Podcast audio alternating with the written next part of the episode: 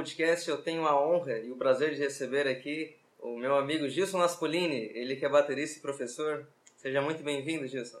Opa, a honra é minha, cara. Muito obrigado pelo convite aí, pela parceria que eu fui convidado a fazer aí na, na questão da apresentação do, do programa aí.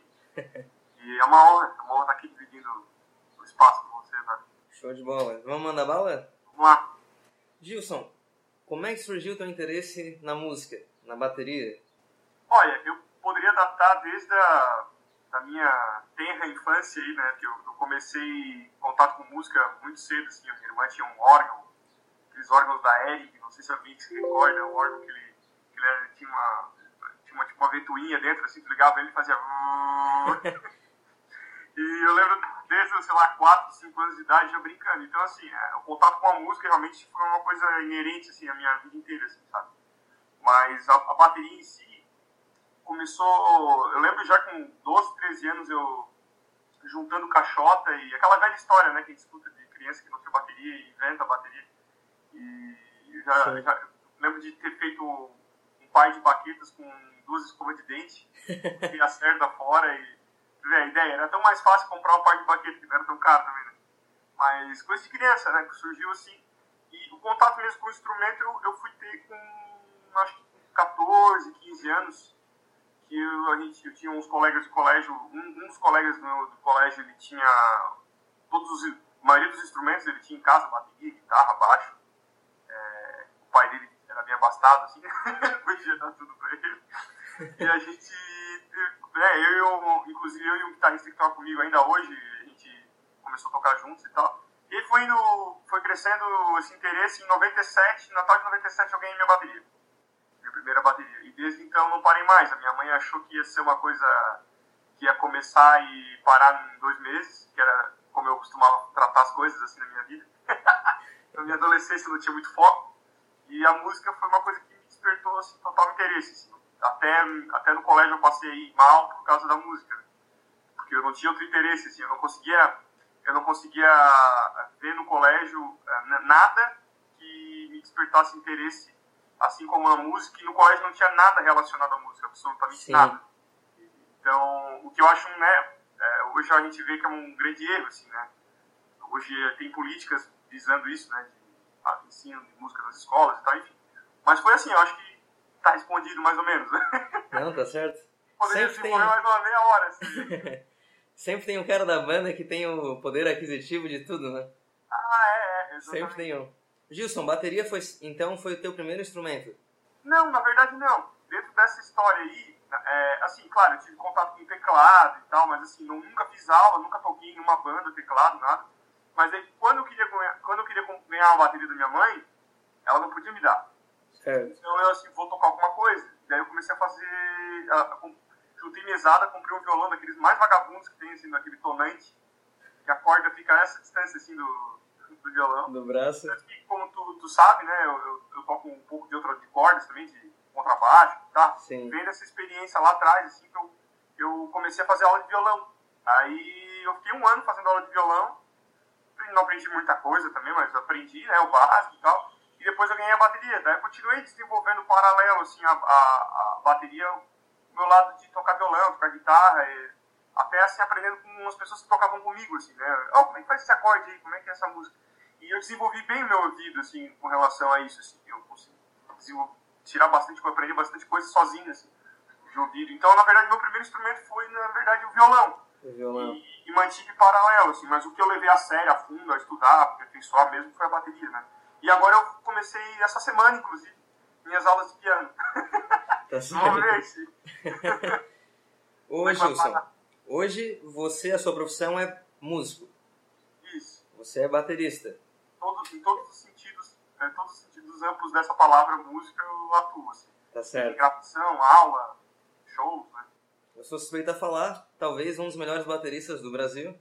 Nossa, obrigado. É, eu, eu, eu não... Esse negócio melhor, assim, eu acho meio perigoso, né? Mas eu fico contente se eu for lembrado, né? Lembrado é, é bom. Então, assim, é, aqui na região, né, é, eu conheço alguns, vários bateristas ótimos, muito bons, eu diria, às vezes, eventualmente até melhores do que eu em determinadas, é, estilos, né? Não teria problema em dizer isso. Poderia até citar nomes. Mas é, eu acho que o lance é ser lembrado, né? Tá certo. Então, quando alguém fala que pensou num baterista lembrou de mim, eu não penso que eu sou o melhor, mas assim, uma, eu me fiz ser lembrado, né? Então, eu acho isso Sim. importante. Quando, quando eu vejo aquelas listas de, ah, o melhor músico, tem gente que sai irritado com isso, né? Ah, que saiu na revista tal, melhor banda, melhor músico. Cara, é o mais lembrado. De repente, porque ele é o mais ativo, ou porque ele trabalha bem o marketing dele, e ele se sobressai naquele ponto que ele trabalha, né? Então, eu fico feliz do teu comentário de ter sido lembrado. Tá certo, Vou tá levar por esse lado. Não vou dizer melhor, porque eu não, eu não concordaria dizendo melhor. Mas agradeço. Aí a minha pergunta é o seguinte, Gilson. Quando foi que você resolveu viver de música? Como foi esse, esse contato é, vivendo só disso, né? E quais foram as dificuldades? Então, a, é, começando pelo final das dificuldades, não foi difícil para mim escolher pela minha base familiar. Assim. A minha mãe, ela sempre me apoiou nas minhas decisões, todas. Certo. E eu acho que isso foi preponderante, assim, para o que eu sou hoje como pessoa, claro, e como profissional, né? Então, não foi tão difícil assim, né?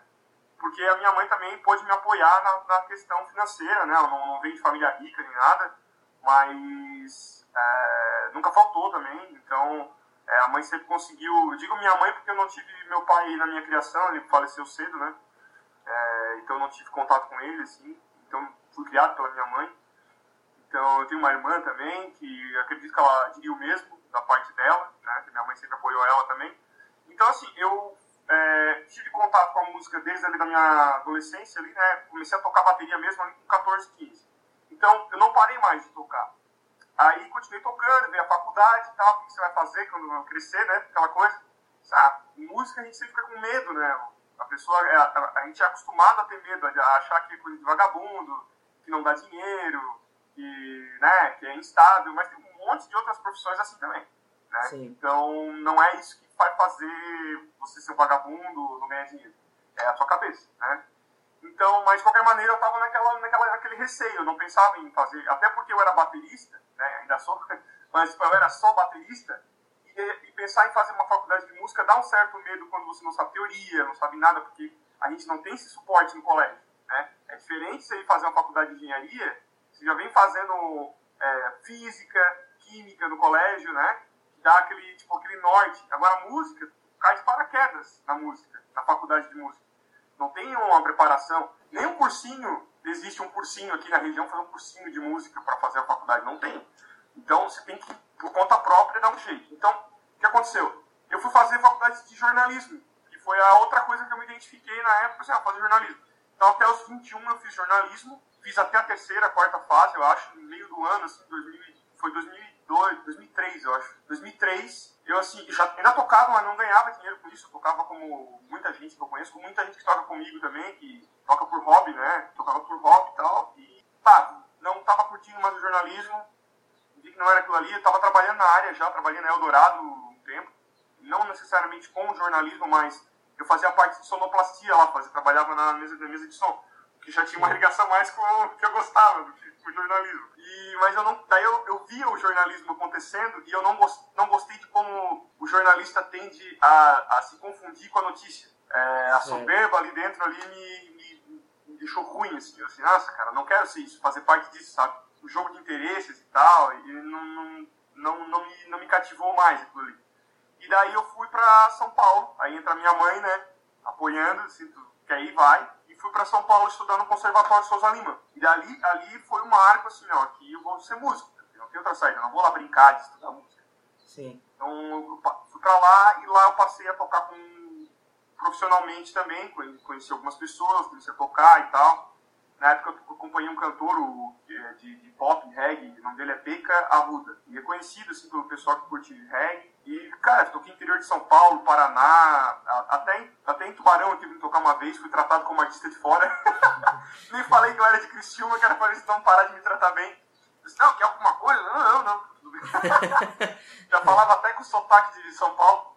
E, e daí toquei em Caxias do Sul, também toquei, assim, sudoeste, sudeste para baixo, toquei, em bastante lugares. Então aí eu, então eu fui para São Paulo, né, daí comecei a estudar sério lá, comecei a tocar e ali foi o start. Assim. E daí aconteceram várias coisas, mas enfim, a, a, o ponto que foi o divisor de águas, assim, não, eu vou viver de música, foi, foi quando eu decidi realmente estudar no conservatório lá em São Paulo. Daí foi 2003, então fazem 13 anos que eu oficial, oficializei, assim, ah, eu sou músico, né? Foi o momento de dar a cara a tapa, ir lá viajar é, e é tudo nada. É, e tem, tem sido assim. tá certo. Ô Gilson, faz quanto tempo que você fundou o Instituto de Música Gilson Naspolini? Então, aí acaba linkando uma história na outra. Então as perguntas são muito boas, assim. Mas, é? Eu acho que dá até pra continuar a história. Porque daí eu fui estudar música e tal, fiquei um tempo lá, depois eu fui pro exterior também um tempo. Aí voltei, quando eu voltei, eu voltei pra Criciúma, mas com a intenção de voltar pra São Paulo. Ah, vou voltar pra São Paulo. Eu ia meio que matar a saudade. Isso foi 2005, eu acho. É, 2005, agosto de 2005, por aí. Daí eu comecei a dar aula aqui. Acabei assim, ah, vou dar umas aulas por enquanto. E acabei ficando e não, não saí mais. E eu comecei a dar aula em escolas por aqui, escolas locais e tal. Só que daí sempre ficava aquela coisa do. É, eu tocando numa bateria que não era minha, que era do, da escola, num ambiente que não era é, isolado acusticamente. Então, daí, vez ou outra, o cara mandava eu sair da escola porque ah, o vizinho reclamou da bateria sabe? Era difícil encontrar uma estrutura porque eu queria, assim, sabe? Sim. E aí surgiu, aí eu pensei, vou alugar, vou alugar um espaço, só que eu não queria alugar uma sala só comercial, eu queria já, vou alugar uma casa, e daí nessa casa eu, eu convido alguns amigos, sei lá, para dar aula também, e daí que surgiu essa ideia. Na verdade, o nome da minha escola, eu tinha colocado como, como é que eu tinha colocado? Estúdio Naspolini, uma coisa assim, o primeiro momento era isso, assim, como estúdio. Só que na mesma semana que eu ia começar a divulgar, eu, tava, eu recebi aqui o, o Aquiles Priester, que é um batera bem conhecido, né? Sim, e, sim. E é meu amigo. E ele deu o nome da minha, da minha escola. Ele falou, cara, estúdio, não é estúdio, tem uma escola tal. Eu sei, mas eu não queria botar escola de música, esse nome meio, sei lá, não me agradava, assim, escola. De, é um sabe? clichêzão. Daí ele pegou e botou assim, Instituto de Música Gilson Maspolini, cara, bota esse nome. Eu assim, mas o meu nome? É, bota o teu nome, cara. Aí, tipo, vindo do Aquiles, né, cara? Sabe, beleza? apadrinhou, apadrinhou tá legal. Eu fiquei meio assim, meio receoso, de, só meio arrogante, sabe? Mas, ah, quer saber? Quem vai dar aula aqui sou eu, né? Então, acaba que as pessoas já conheciam o meu trabalho como professor de, de, de bateria. Eu já estava dando aula há alguns anos já, né? Eu, fiz a escola, acho que foi em 2012, fundei em 2012. Sim. Eu estava há um bom tempo aqui dando aula, então era mais fácil atrair gente pelo meu nome como professor de bateria do que botar instituto, sei lá, né, qualquer sim, outra sim. coisa. Aí né, eu ia ter que criar uma clientela do zero, então a minha clientela já existia, né? Então hoje a escola meio que. Hoje é engraçado que algumas pessoas ligam pra cá e não sabem nem com quem estão falando e tal, vêm pra cá e já fazer aula de guitarra, de teclado e tal. Então é, é, eu vejo que já, já ultrapassou o meu nome como baterista, que era o que eu queria no começo, né? Só certo aproveitar o nome do professor né, de bateria. Né? Então foi assim que surgiu, na verdade foi por uma necessidade de melhorar o meu espaço. Então a gente tem várias aulas hoje aqui e assim surgiu é, o IMG. Tá certo. Gilson, você falou que agora não só tem aulas de bateria, mas tem outros instrumentos. É, uma coisa que eu vi recentemente você falando que você tinha realizado um sonho que você pôde aprender na, na, na sua instituição é, os, os, outros instrumentos, né? E a minha pergunta é a seguinte: qual é o grau de dificuldade, o quão difícil é você reunir esse pessoal, é, selecionar professores de qualidade para realmente atender essa demanda de alunos? Cara, é difícil por vários motivos, assim, cara. Porque lidar com o ser humano é difícil, né? Sim, sei como é então, isso. Não é, não, não é difícil encontrar bons músicos. Aliás, aqui a região é bem servida de bons músicos. Assim. O que é difícil difícil é de encontrar um time mesmo, assim, saca? Pessoas que tu possa confiar, né? Trazer para dentro da. Aqui é, é minha casa, essa casa, né? Então, é, gente estranha para cá, é, eu não queria realmente. Então, assim, no começo eu apostei realmente em pessoas que eu confiava simplesmente por acharem bons músicos, assim, saca? E não é, não é que eu tenha. É, troca bastante, né? A, a questão de professores acaba trocando. Não tenho inimizade com nenhum dos antecessores, mas é difícil de manter mesmo, de, sabe, de... o, né, o músico, ele é muito... quer dizer, as pessoas hoje são muito imediatistas, né? Então, coloca a pessoa para trabalhar aqui e já quer 15 alunos num dia só, é, saca? Ganhando tanto Então daí o cara logo já, sabe, não, não espera a coisa amadurecer. Eu nem sempre estou com a grade cheia de aluno, eu nem sempre estou dando aula para aluno que, que eu gosto, às vezes sempre vai aparecer um chato, né? Sim. Mas a gente tem que, cara, é trabalho, né? Não, não é porque eu trabalho com uma coisa que para a maioria das pessoas é divertida que vai ser todo o tempo divertido, né? Por exemplo, tem gente que às vezes me liga para querer marcar a hora de ensaio e tal. Eu digo, ah, não posso, não posso, não posso. Ah, então domingo. Eu digo, cara, domingo eu não trabalhar, mas. É música. Tá, aqui, tá ligado? Dentro dessa sala aqui. É legal, beleza, é legal, mas é legal tocar, mas eu, eu quero uma vida social também, saca? Ver a luz do dia, não só essa luz branca aqui na minha cabeça. Né? É complicado. Então, assim, a dificuldade é como para qualquer emprego, qualquer trabalho, cara, de reunir, assim. Não é tão difícil. É, é, na verdade, assim, ó, o que eu considero menos hoje é o talento musical, assim, se o cara é um monstro, se o cara toca muito. Porque eu tive, assim, aconteceu, não vou nem dizer de que instrumento, de qual pessoa, né, óbvio, né? Mas já aconteceu de eu botar um cara que eu considero um mega talento aqui e não segurar três alunos, saca? Sim. Não segurar três alunos, assim, entra um aluno, sai outro, entra um aluno, sai outro, entra um aluno, sai outro. E às vezes tu coloca uma pessoa que não, não tem uma estrada como professor, ou não, tem, não, tem, não tocou com mil bandas e, e tá com uma grade de alunos assim, ó, que ninguém reclama, todo mundo contente, satisfeito, porque a pessoa, sei lá, não sei se é porque ela, sabe, ah, vou dar o meu melhor, já que eu não, de repente não estão esperando isso de mim, né? Aí vem um cara, às vezes, sei lá, às vezes tem uma soberba, né? Ah, eu sou foda. Não sei, só sei que hoje eu tô apostando mais em pessoas do que em músicos, entendeu? Certo. É, tem acontecido isso, sim. É, uma coisa que eu aprendi, eu já tive, eu acho, oito ou nove professores de violão e guitarra. Nossa. Todos os que tinham é, muitas bandas, tocavam demais, eram os que menos conseguiam me passar alguma coisa. Então. É interessante esse, esse ponto de vista. É, exatamente. É, cara, isso, isso na verdade é, uma, é uma, uma, frase conhecida no meio né, musical. Nem sempre o melhor músico vai ser o melhor professor e o melhor professor Sim. vai ser o melhor músico, entendeu? A gente tem que saber, saber extrair daquela pessoa o que é, o que é bom pra gente, entendeu? Então, assim, é, eu fico feliz de ter uma, uma leva boa de alunos. Hoje eu tenho, né, meu trabalho com videoaulas na internet, eu, eu vejo as pessoas curtindo bastante, assim, o fato de, ah, como, é, como você sabe ensinar bem e tal, eu escuto isso, né? Não tenho, não tenho por que ser hipócrita de achar, dizer que não. Né? Eu sei que isso eu tenho feito legal. Por outro lado, tem me saído legal também tocando. E eu acho isso uma coisa difícil de fazer, sabe? Porque eu tive que eu tive que realmente aprender assim, a, a ensinar.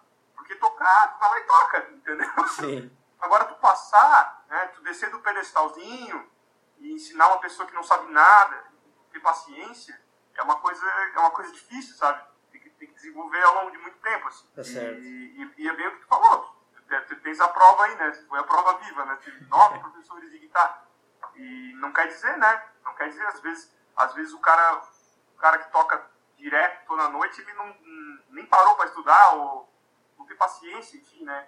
Tá ali só porque não tem nada para fazer durante o dia, porque o negócio dele é tocar. é certo. É, porque quando o cara consegue o sucesso sozinho, geralmente os músicos tocam bem, eles são vistos como pessoas de sucesso, né?